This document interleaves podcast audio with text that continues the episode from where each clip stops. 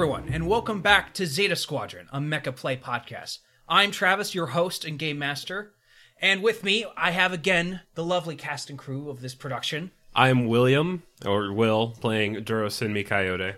I'm Devin. I'm playing Lieutenant Zachariah Decker. I'm Daniel. I play Ezrin. This is Morgan, the player of Lily's Van Zyl.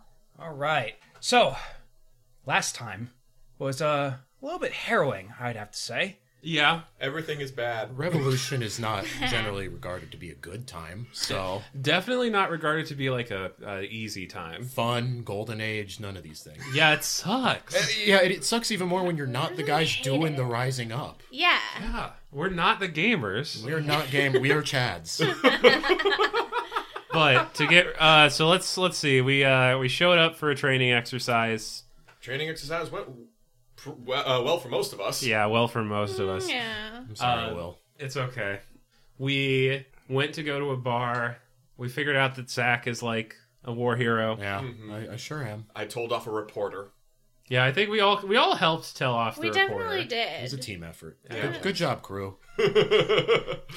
while we were out drinking at a lovely little local establishment, um, a bunch of fucking ODST drop pods got shot down to the base where we were at, and we had to uh, first flee the city, and we had to run away from the cops who We were. had the most action movie uh, thing possible. Yeah. Uh, driving the car, shooting out out of the car. We murdered law enforcement. Yes. yeah, I mean they were they were obviously working with the rebels. It was self-defense. It was self defense. I, I cut a act- man's arm off in self defense. It was, Yeah, it was you- a- that's- yep. Hey, you were defending against an act of war. That Yeah, makes it okay. yeah, Even self-your defense, your self-defense. you're right. That was others' defense. yeah. Oh, we got back to the base, met up with some people. Let, they gave us covering fire. We got deeper into the base, and then we got to the barracks. I think it was a squadron of Marines that gave us covering fire. Hopefully Yeah. thire not dead. Uh, Ezrin slit the throats of like a hundred men, is what I remember. Only, only three. He, he, Okay. he really Skyrim Thieves Guild that. I Oh, did. yeah. I really. I. Yeah, it was it was grim. Um, yeah. Yeah. No, that's. we eventually got into our mechs. We had to fight some enemy mechs. Then we had to fight some more enemy mechs. Those enemy mechs are fucking dead. They're extremely dead. They're very they're, dead. They're very gone. yeah. we got dinged up a little bit. Being in the mechs was definitely an improvement over being squishy people, getting shot I did at. get Durosimi did get shot. Yeah. That happened. So did Ezrin, but you actually, but it didn't I- penetrate my it, it- armor. it went through my penetrated armor. Got through my armor. Yeah, Duros is bleeding. Duro's got a little flesh wound. That's on you his know. shoulder. If I no on my correctly. chest. I've got Oh. I've got a flesh wound somewhere in my torso. It's okay. Ouch. There's Yeah, not an they enormous concentration of important things there. uh, but we got onto the escaping airship, Yes, the USN Bastion. USN Bastion, Really big boat. and I think that's where we are now. I Yep. think so, yeah. So now that we got all that out of the way, why don't we just jump into this, huh? Absolutely. I'm Let's ready. do it. With the hatches closed, you all find yourselves in near pitch black. There are some like red strobe lights that uh, are in this launch bay area, which you all were repelled to, except for Morgan, who went through the return hatch, which is in the rear of the ship. You find yourselves catching your breath after what's probably been like one of the most harrowing days you've ever gone through, really. Like, especially for those who hadn't had any combat experience before. The adrenaline's still there, so you're mostly just kind of thinking within that mindset right now. But now that the combat's over, it's starting to drop just slightly. As before you know it, you sort of almost kind of snap back to reality almost as you hear a you hear a signal over the radio. Head back towards the hangar bay. It's down the corridor. Affirmative. Uh, Lilise, Yeah. you're flying in with a group of what are basically transport craft. Um, the Bastion has a return hatch, which basically is a long extended platform that uses automated guiding, right? So there's no risk of crash or anything like that. Um, returning there, you basically land on what is essentially a runway uh, that's stationed inside the ship, and return towards this aircraft elevator, essentially, that lowers you down once you've uh, managed to make the return.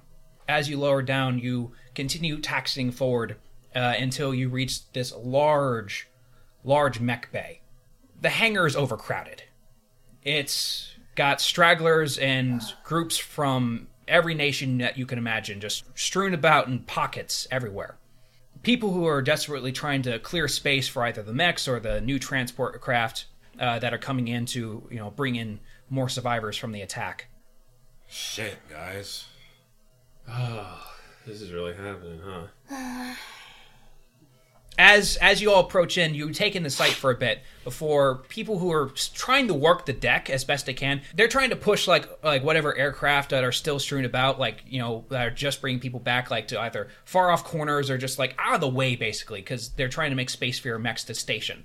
Um, you make your approach towards uh, the mech bays, these sort of catwalks that are strewn along the wall that look basically like they're designed to service your mechs. And as you park and station yourselves there, you all get out, rappel down. Uh, once you're outside your mech, the picture of the hangar just becomes a bit more clear.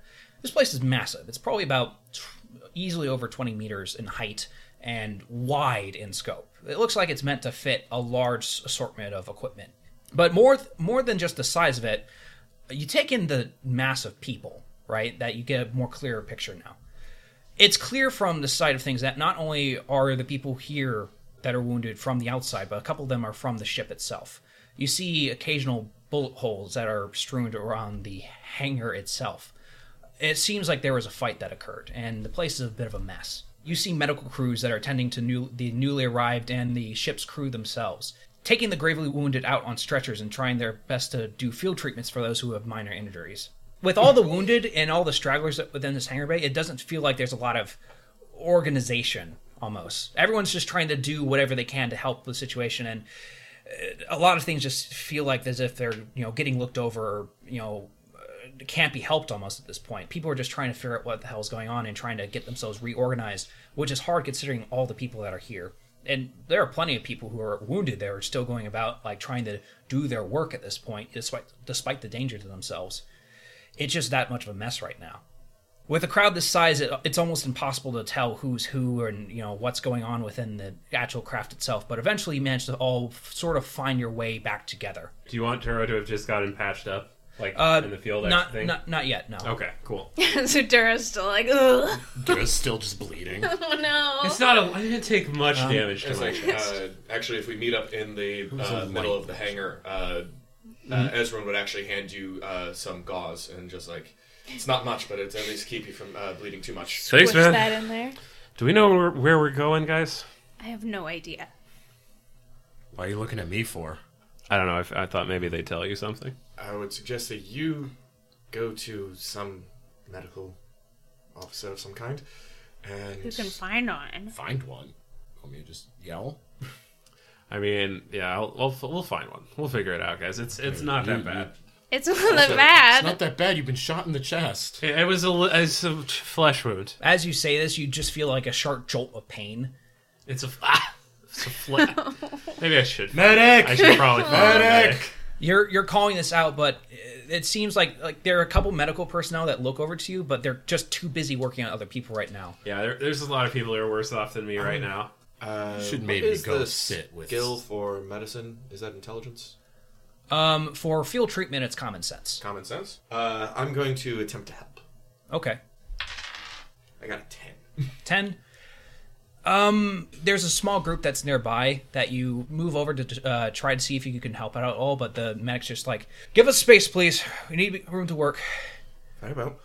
uh, you head back to the group um, when you head back you hear a voice that manages to make its way over the crowd noise itself decker as you see tara uh, move her way over to you quickly as possible like kind of shoving through the crowd as she does she sort of quickly gives you a hug decker man i'm so glad you managed to get patriot out of there in one piece you have no idea how worried i was I'm, About Patriot and not Decker. I'm glad you're okay too, Terror Bear.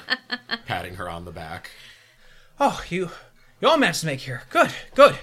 A little bit ways behind Elise, you see Remy. Ah, madam, good to see that you made it through. How did the Casimir perform? Did the weapons calibrations uh, make a difference at all? Oh, definitely. Ah, Shot splendid. those guys down. Splendid. But uh, Casimir got a little bit beat up. Ah, I see. Ah, no worry. We still got a little bit of crew that uh, should be able to service that. Okay. Do you guys know? Did they tell you? Do we have any idea where we're going?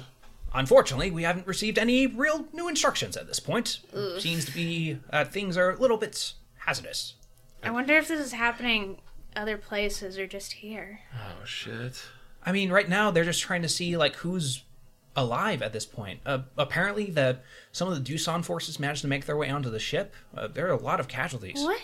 Oh, that's fucking bad. Ezrin at this point is like just taking everything in, and then he starts getting a little bit more shaky as the uh, adrenaline is dying down, and he actually finds a nearby crate and sits down. Hey, uh, is your friend all right? Uh, No, probably prob- not. yeah, probably not. Zach will sit down next to him, like, "Hey, dude, you you all right, man?" He's still down there.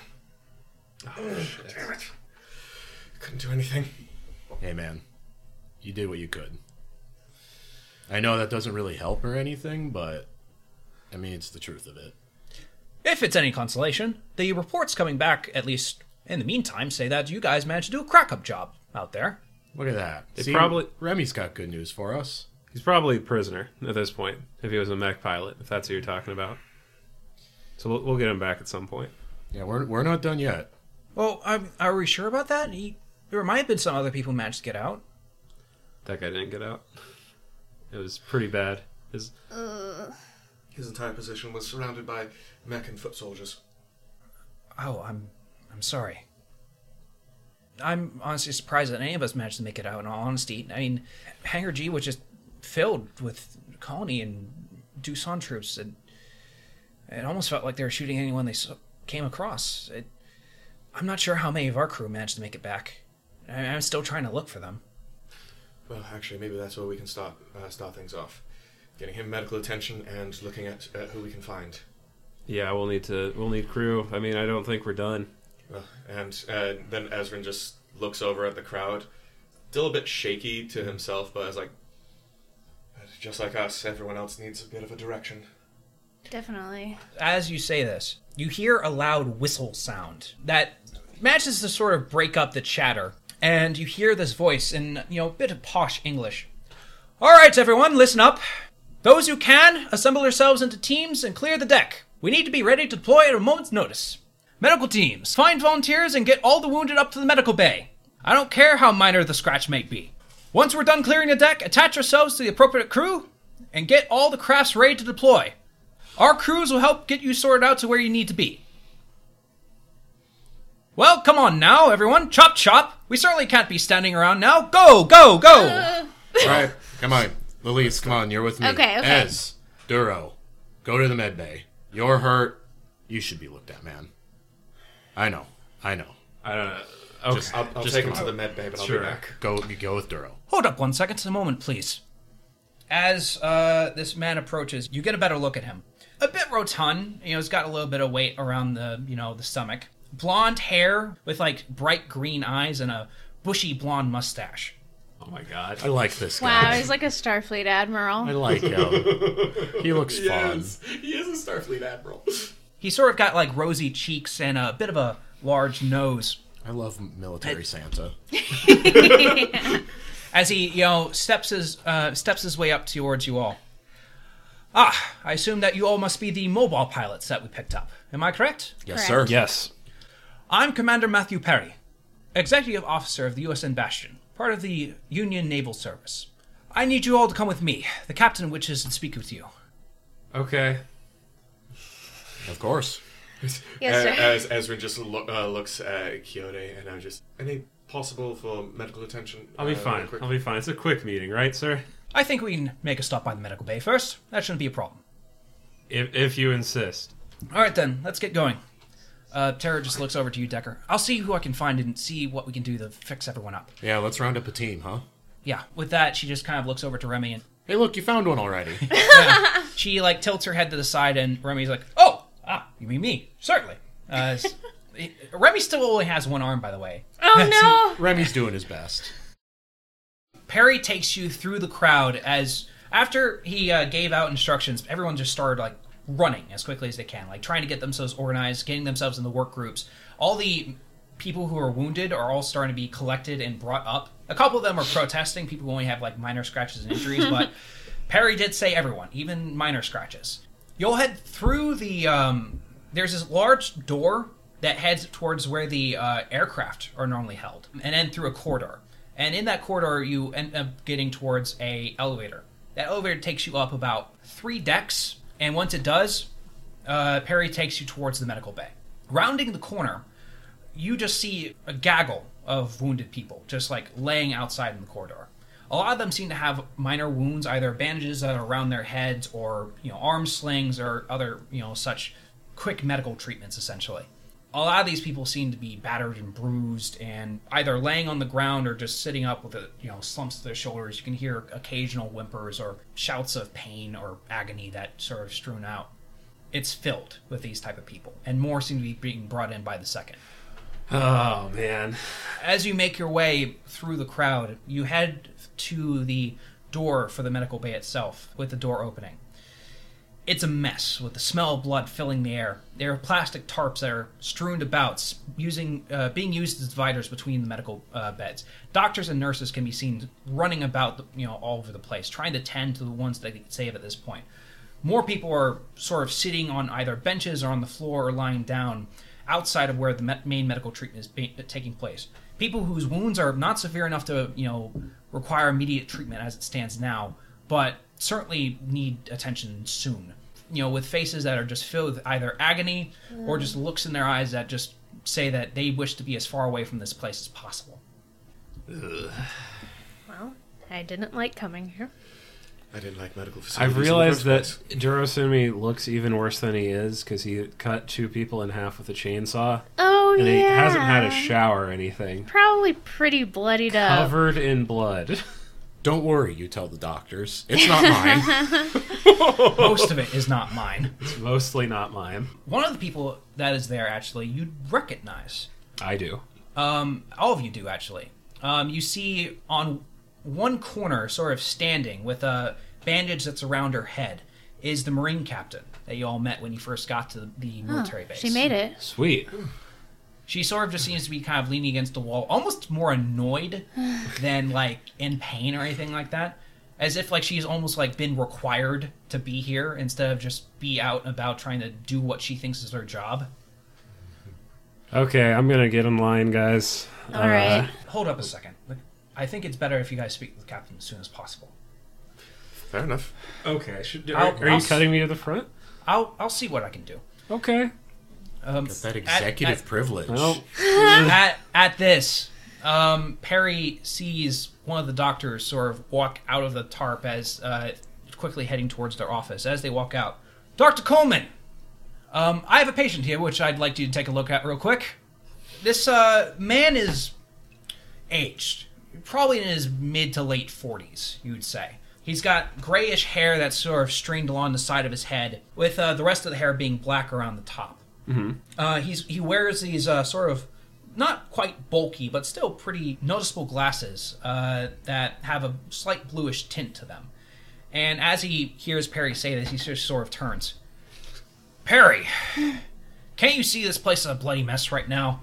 We don't have time for scratches. Just put them back. Put your boy back in the line. As as he goes to turn, Perry sort of ins- is insistent. The captain wishes to speak to these people as quickly as possible. I know you have other priorities right now, but at least put a nurse on him real quick. And at this, uh, the doctor sort of turns. Then he can speak to the captain while he waits. He goes to the back of the line. End of discussion. okay. I did. I'm gonna. I'm gonna go. I got shot. I don't know if that's important, but I'll get there. Apparently, it's not. I feel like a lot of people did, so this seems fair. Boy, this guy's a real, real barrel of monkeys, huh? He has he has the triage mind mindset right now. Um, it, it takes a little bit, but um, eventually, uh, two nurses do come up and they take a quick look at the wound. Uh, one of them takes a pair of like tweezers out and uh, is sort of kind of inspecting it. As she as she does, she begins to sort of dig, which Ah. yeah sends a bit. Oh no. sorry, Painkillers? Uh-uh. We we're, don't have enough. we're we're treating other people with it right now. Oh, And just make it fast, please. There's a sharp jolt as she suddenly Fuck. pulls uh, this bullet out. Extremely you were- Really lucky. Uh, about, I'd say, three inches right, and that would have hit your heart. Cool. Great, awesome. Um, the other man. Uh, Could I get some stitches now?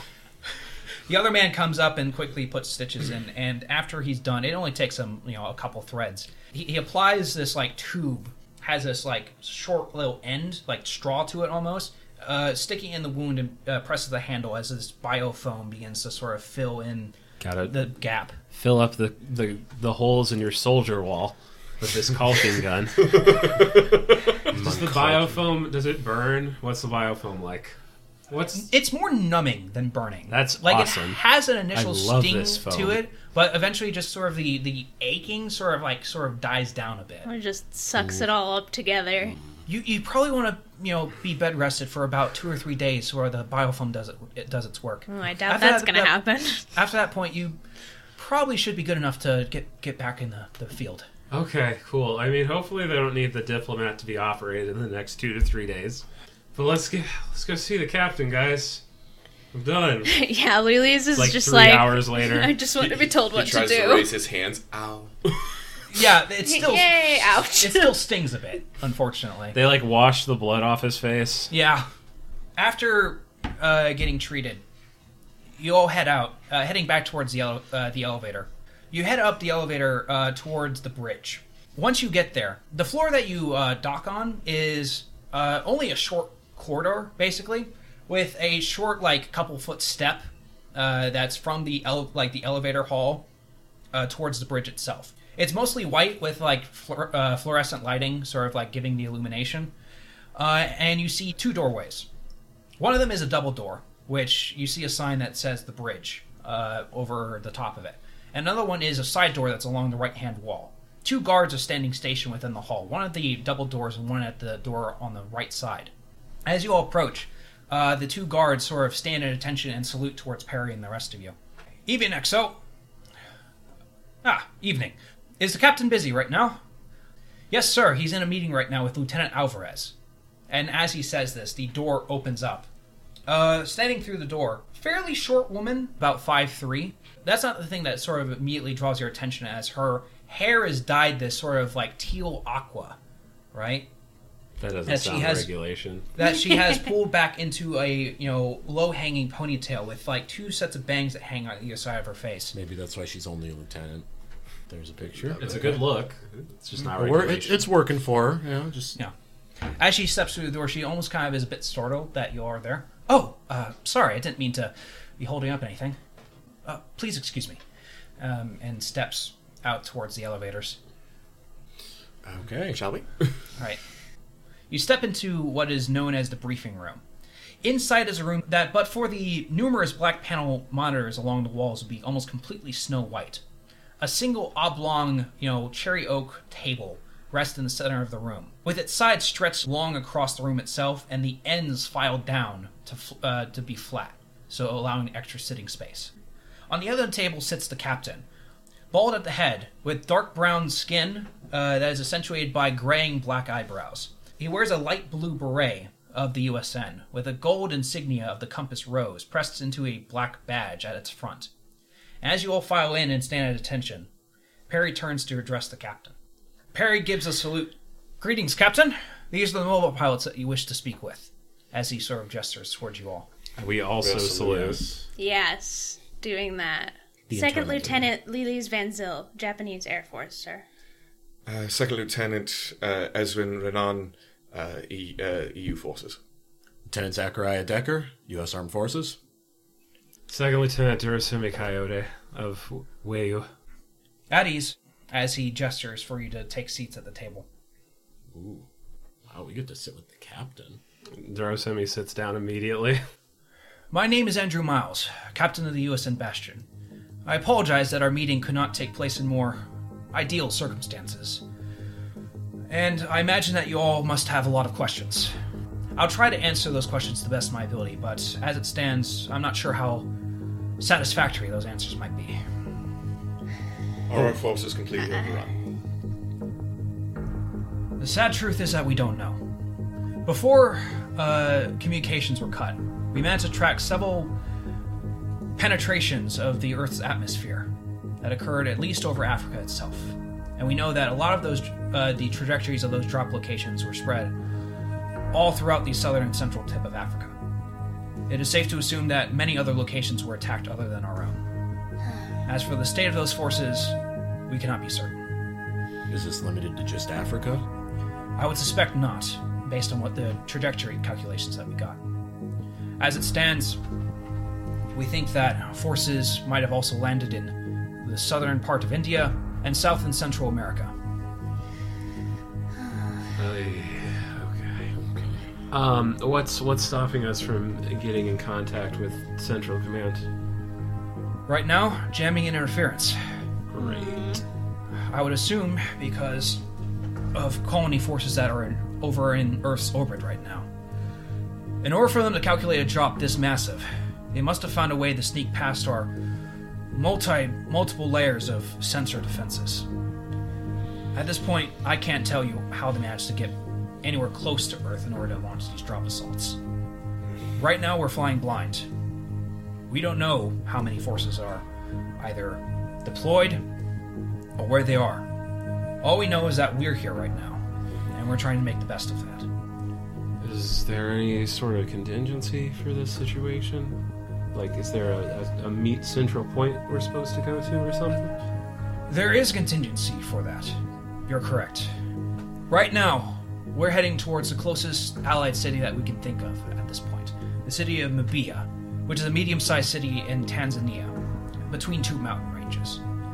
From what we can surmise so far from the battle, Mutad forces were caught just as off guard as the rest of our allied contingents, meaning most likely they were also a primary target within the assault. At this, uh, Perry chimes up. Given its strategic location, Mubia would be an ideal place to try to form a counteroffensive, especially considering the def- uh, the two mountain ranges that provides a bit of a corridor for assaulting forces to have to funnel themselves through. With any luck, we'll see that other allied forces will rally there, and we will see what we can do from that point. Hopefully, the city still stands. Um, because the enemy forces would recognize very quickly that it could be an easy holdout position. Which is why we're trying to make our way there as quickly as possible. How many? I mean, why would they target the place where we're all at? Right? Like we're all we were all here for a training exercise, and then they show up at the same time. I mean, they had Doosan. Most likely because they wish to try to catch our forces off guard, destroy what they could in an instant. That kind of worked. A quite dastardly plan, I'd have to say, and certainly well executed. As far as I can tell, we were among the only forces that managed to make it off the base. We're currently doing an assessment right now to see if any other stragglers managed to make it out and see what our force count might be based on projections from the battle we just experienced. But that will take several hours to do. Come together. Lieutenant Alvarez is assigned to handle that right now. How well stocked is the ship?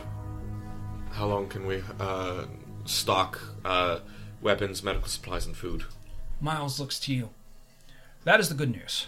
Before heading towards the Edison Air Force Base, our ship was assigned to be deployed up in Earth's orbit, meaning that we were fully stocked before we made our way here. At least something's gone right. All the freeze dried ice cream we could want. And all the ammunition that we can want as well. Hoorah. Are there any um, armory or supply facilities that we know of that we could probably uh, hit up uh, to uh, keep well stocked? Um, Perry replies to this. I love your gumption there, but as it stands right now, we're not even sure how many of our own are upstanding at this point. As you saw, we did take quite a heavy hit in the initial assault, and I'm not sure we can mount such an operation. Yeah, Doosan was on the boat apparently. And we took quite a few casualties, including our Marine captain. As it stands, if we were to try to launch an offensive operation, I'm not sure if we have much of a snowball's chance at this at this stage. How much of Doosan is in on this? Like, how far up to the top does this go? Do we have any idea? Is this a coup or is like leadership in? Given the amount of forces present, I'd have to say that it's very likely that this goes very high up the military chain of command. You don't conduct an operation like this, especially a, a joint operation.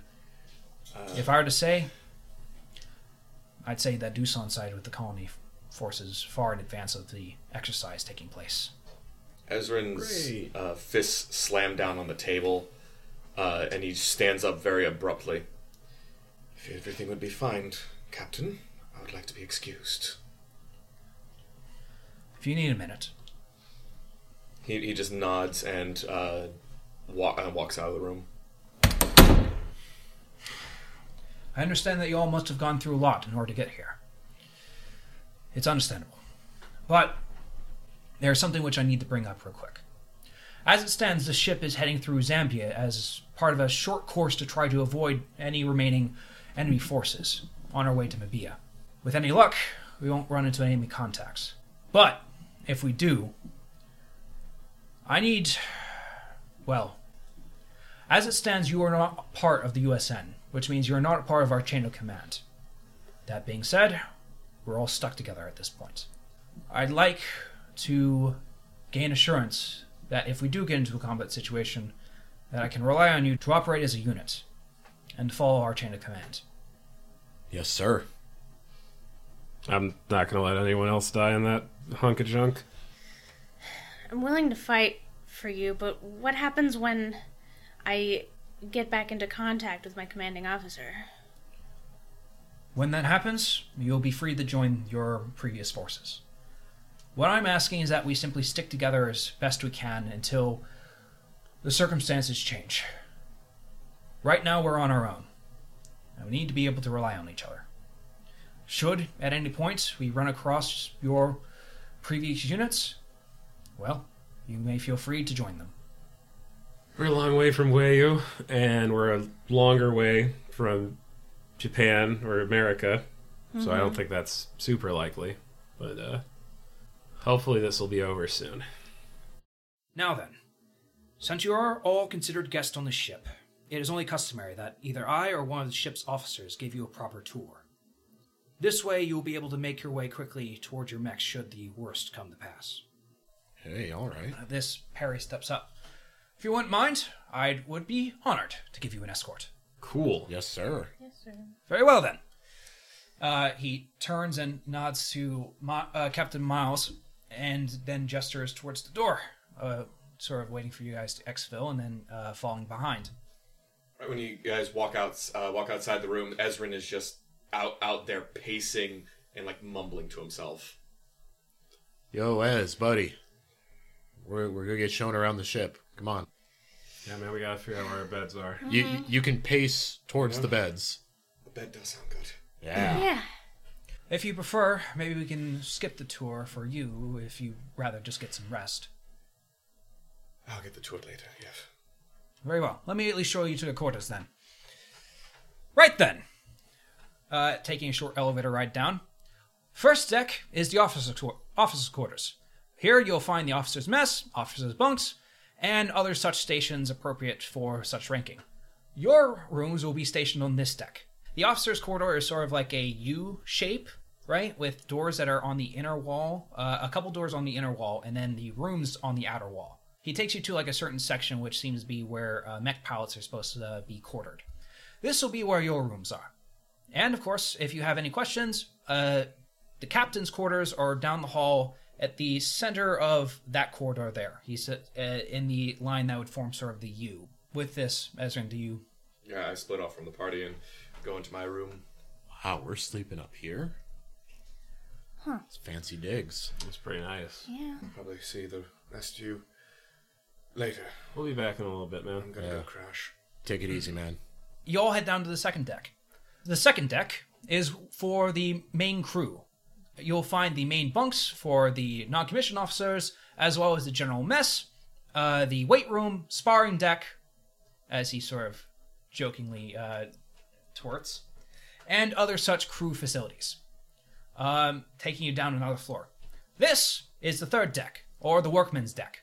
Here you'll find basically every function that you need, find necessary on a ship like this. You have the, some machine shops, engineering compartment, uh, weapons, electronics, life support, med bay, etc. Basically, if there's work that needs to be done on the ship, it'll most likely be done here, except for the engine room. Now we get to the fun of the matter. Come, follow me. Oh, jeez. Um, you all head forward. down to the fourth deck, or really the fourth and fifth deck. So, as he explains, they're sort of kind of intermixed. The first room he takes you to is the engine room. You sort of enter into like this sort of like above compartment. It's almost like an observation deck, basically. only sticking out probably about 10 feet within the room that is pretty big. Uh, the room itself is sort of like given light, certainly by like fluorescent lights that are above, but uh, there's also this major bluish glow that just sort of illuminates and sort of fills the room for when the two where the two massive engines uh, rest within the back of the uh, compartment. Those are big. Here you'll find the pride and joy of the Bastion, the twin pulse drives. These are fusion drives. They have a magnetic. Uh, they have magnetic rings that uh, spin and rotate around the outside, in which uh, small atomic particles are dropped into the main chamber. Then the rings compress, creating a massive amounts of heat energy, which is used to propel the ship forward in a general uh, jet of plasma. Clean for the environment and priority for our operations, considering how much we have to operate in atmosphere. Other ships that you find out in space will either use ion drives or other such uh, means of propellants. This, though, is particularly designed for our purposes. That's pretty cool. I'll pretend like I understood that. Then he takes you over to uh, the two shops which are stationed sort of behind the engine room. The first one being the machine shop. This is the machine shop, and the machine shop itself is like a sort of semi three deck or three level facility. The first level, uh, first two levels are a main floor and a sort of ringed floor that's around uh, the first floor.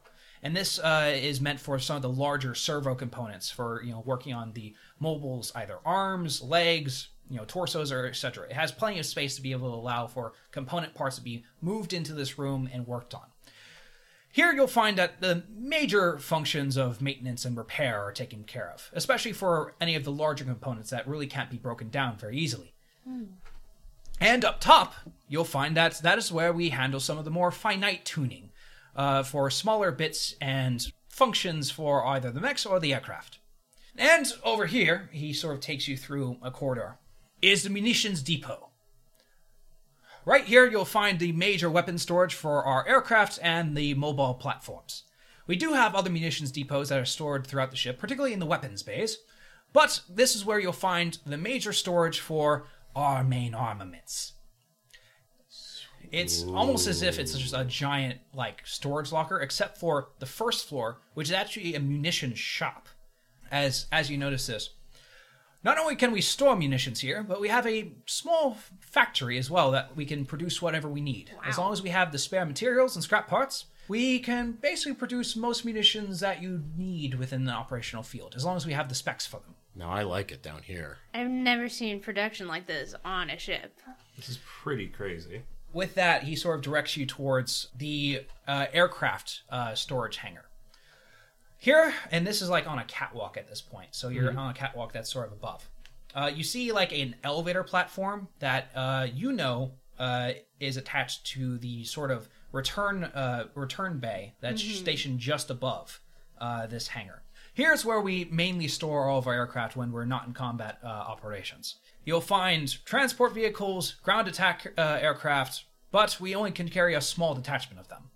You see four attack aircraft, and they're supposed to be contingent of six transport aircraft, but unfortunately, it seems like one of the tr- uh, crafts got shot down during the last operation. And last but not least, but something that you're certainly all familiar with at this point, as he takes you over to the mech bay. Now that the adrenaline's worn down a little bit, you could sort of take it in a little bit better. The mech bay is massive. I already told you that it's got about, you know, 20 meters of height, but it's also got probably around almost 90 meters of width to it as well. It's big. Wow. I mean, it's got to be. It's a thick ass room.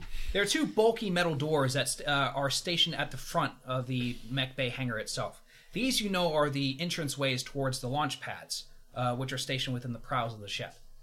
Additionally, there are multiple stations that are set up at this point. Uh, the ones that your mechs are currently parked at right now.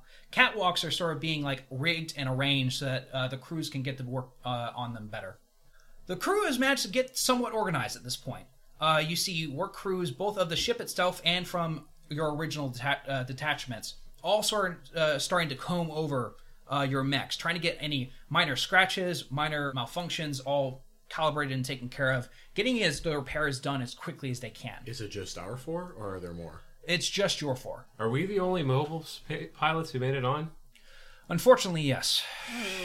Well, that explains Wow. a lot. Our mobile platforms were supposed to be assigned to us once we got into orbit, but as you can see, that hasn't happened. So you weren't carrying any. No, unfortunately not. Well, no wonder we're getting the VIP treatment. Ugh, yeah. Essentially, you are our only reliable ground forces at this point. Wow. Okay. oh no. Lily's like, oh god, As we use the term reliable loosely. like internally freaking out. It's just like, oh, I can't leave. like, no, I can't go home. I just You would deplete go. our forces by an entire 25. What percent. the fuck? I should not be responsible for that much. No pressure, right? Okay. Okay. Okay. Yeah. Yeah. That's, Yes, that's no problem. That's no problem. Um, as as he's sort of uh, giving a description of the the functions, uh, you hear a voice uh, off on like one far end of the catwalks. Hey, you guys are back! Uh, as you see Tara sort of walk up, uh, she was kind of on a catwalk near uh, where Patriot was, and she sort of walks around the uh, outer wall uh, to, in order to reach you guys. Yeah. Hey, you find a crew? Yeah, yeah, we got everyone organized and got them to work. It took a little bit, but uh, we're doing what we can.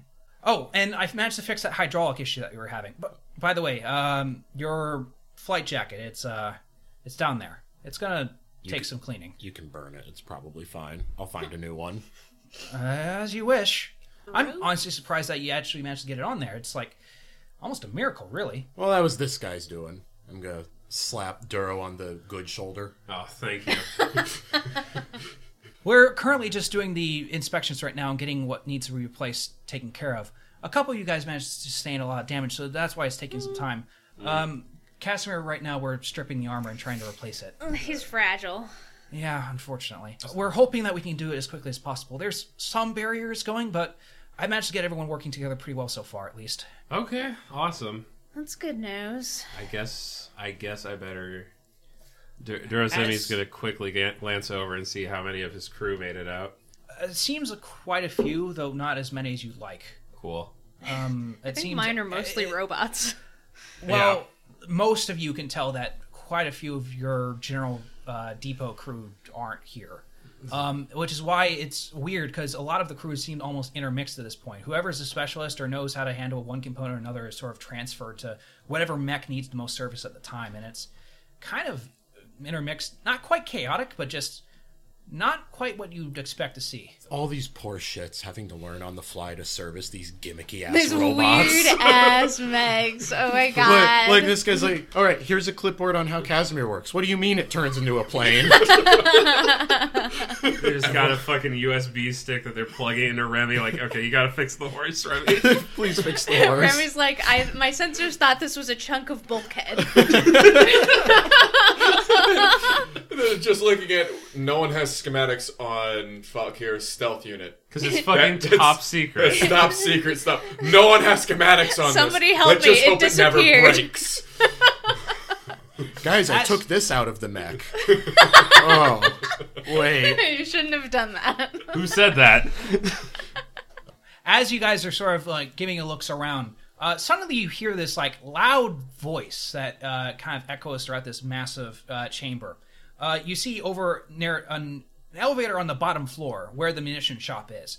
Uh, this one sort of skinny looking guy, thin as a rail almost, uh, comes out. He's got long blonde hair that's basically the tilt of silver almost uh, in terms of its sort of general shade, with bluish eyes that sort of tinge on gray.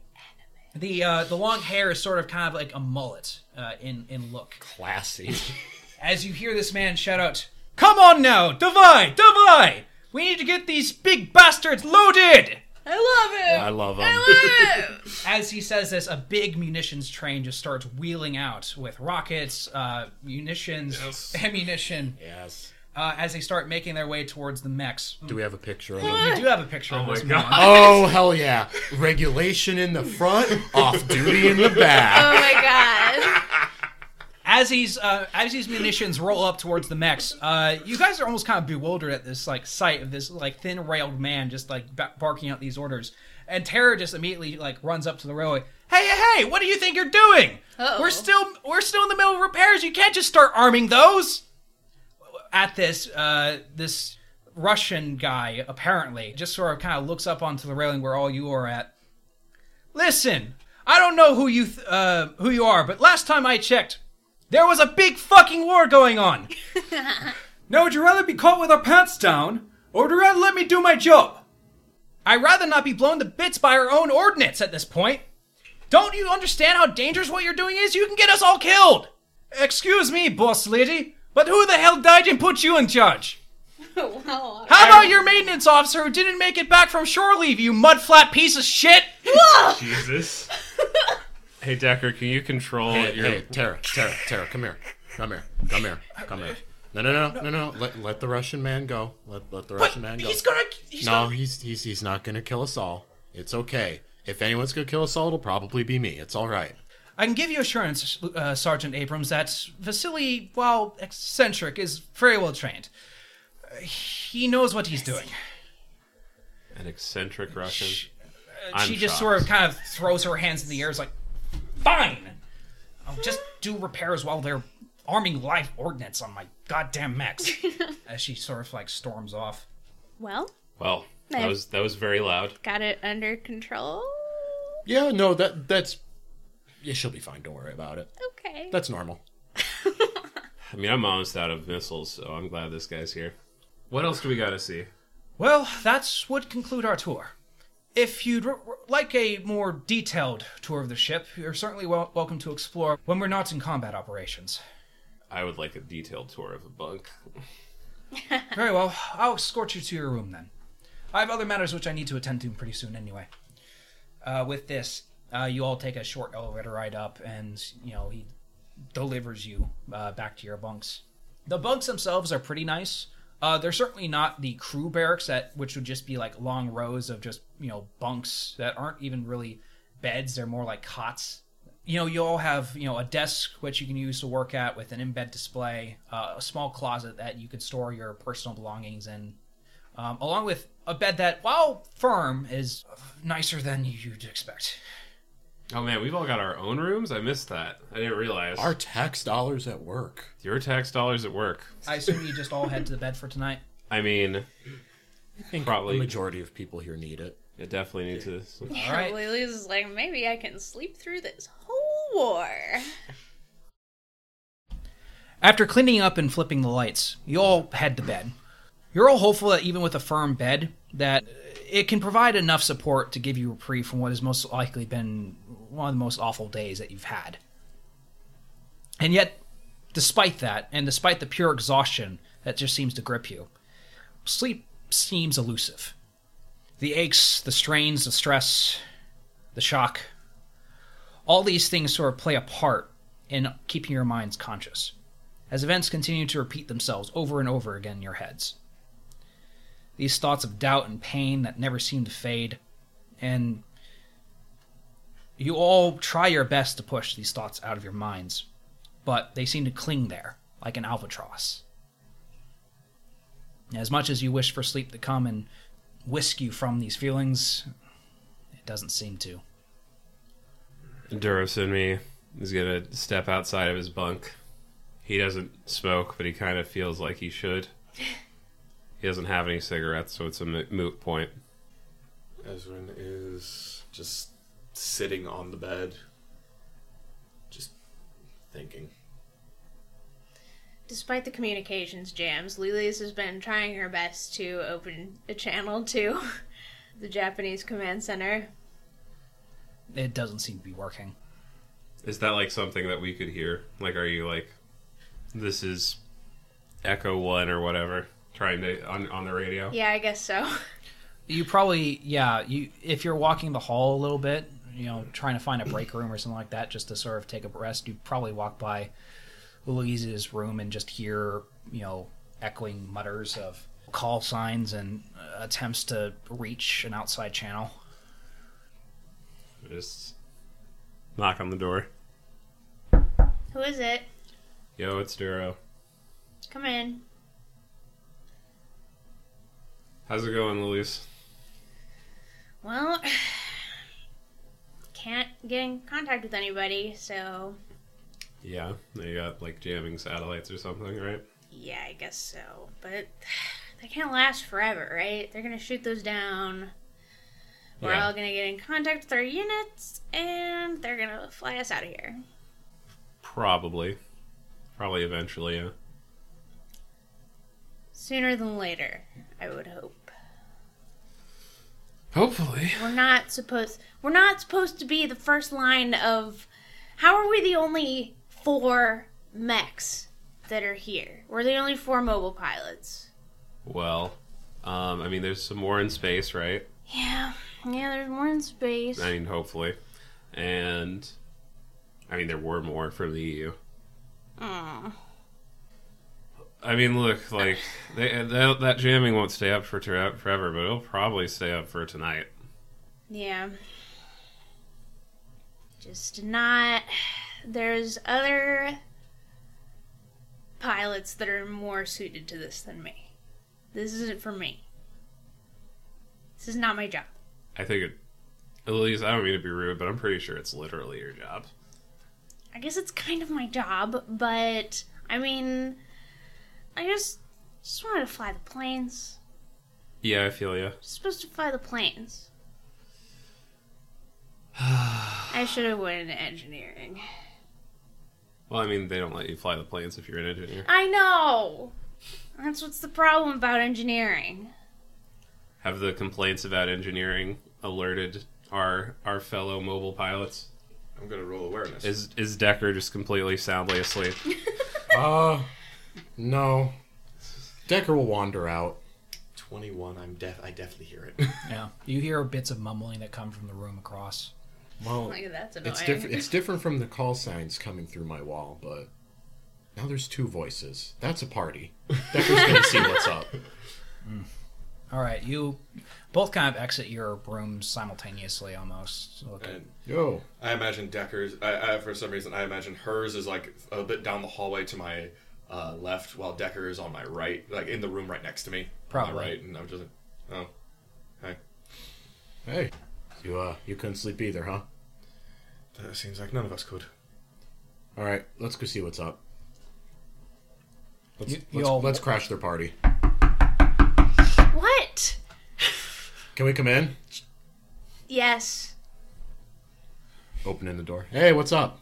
Nothing. Just complaining. Yeah, Do you guys want to complain too? I was going to complain. yeah. Let's complain. This is fucked. This is fucked. This is fucked. There's the four of us, right? Yeah, that's Four, That's four it. mechs, a well-equipped ship, however very understaffed with equipment, soldiers, and mech units.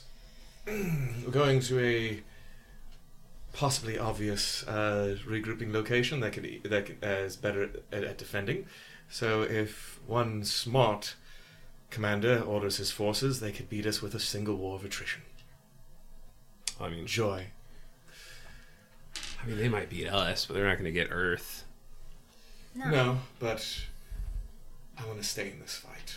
That's fair. I mean, wait, what? You want to stay in the fight? Well, wh- I thought you want to stay alive. The longer I stay alive, the longer I can stay in the fight. Okay. I mean, what? What do you guys think about doing? Like, like not fighting?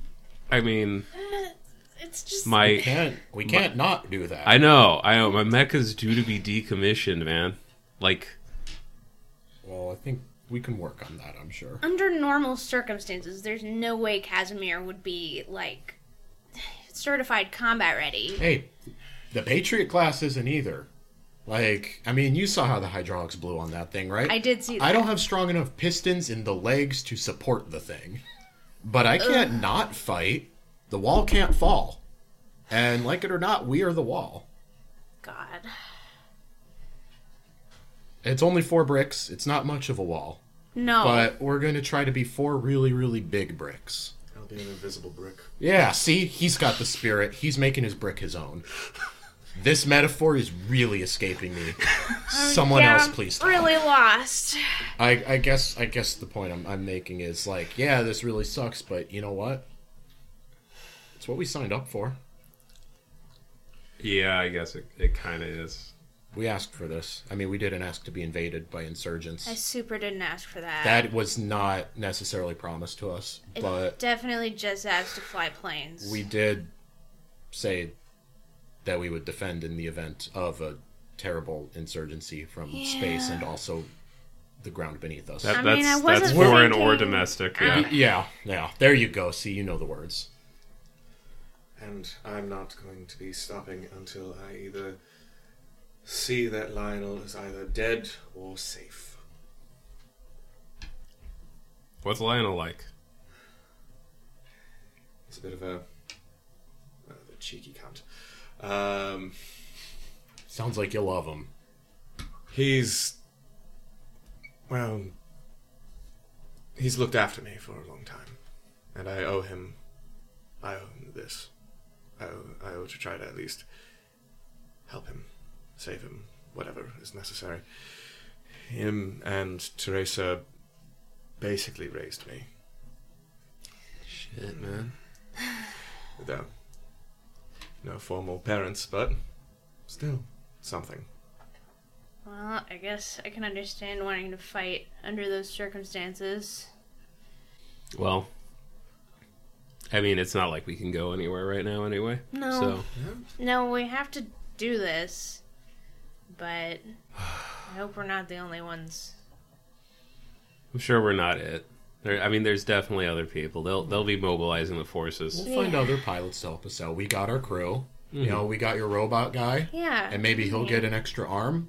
He needs that You know? arm. It's not an extra arm at this point. It's it's a replacement arm. Yeah, He, he, he's supposed to have two arms, right? Yes. Right. That is normal, right? It's normal for him to have two arms. Okay, Yes. Yeah. But you know, we've we've got Tara. Circles. We've got all these, you know, all these people that we've met who I don't really know remember their names. It's been a long day. There's a lot of them. Yeah. I just don't like that. Like we are all that's gonna really be able to defend. How many people are on this fucking boat? Hundreds, Uh, easy. Like these hundreds of souls. That once we get to the city, it'll be fine. Once we get to the city, it'll be fine. Yeah. Ezrin laughs to himself at that. Vern is very pessimistic. Extremely so. Well, we'll get there. We'll get set up. We'll probably be able to establish a line of communication. Yeah, We should really probably try to get to sleep though, because that makes sense. Ezrin, I hope you're wrong, but if they are there, it's gonna be we're gonna have to. As a It's gonna be a rough time getting in there. As as you say this, Oh fuck. the lights go out, no. and a red, a red like strobe lights turn on as a certain alarm starts going out.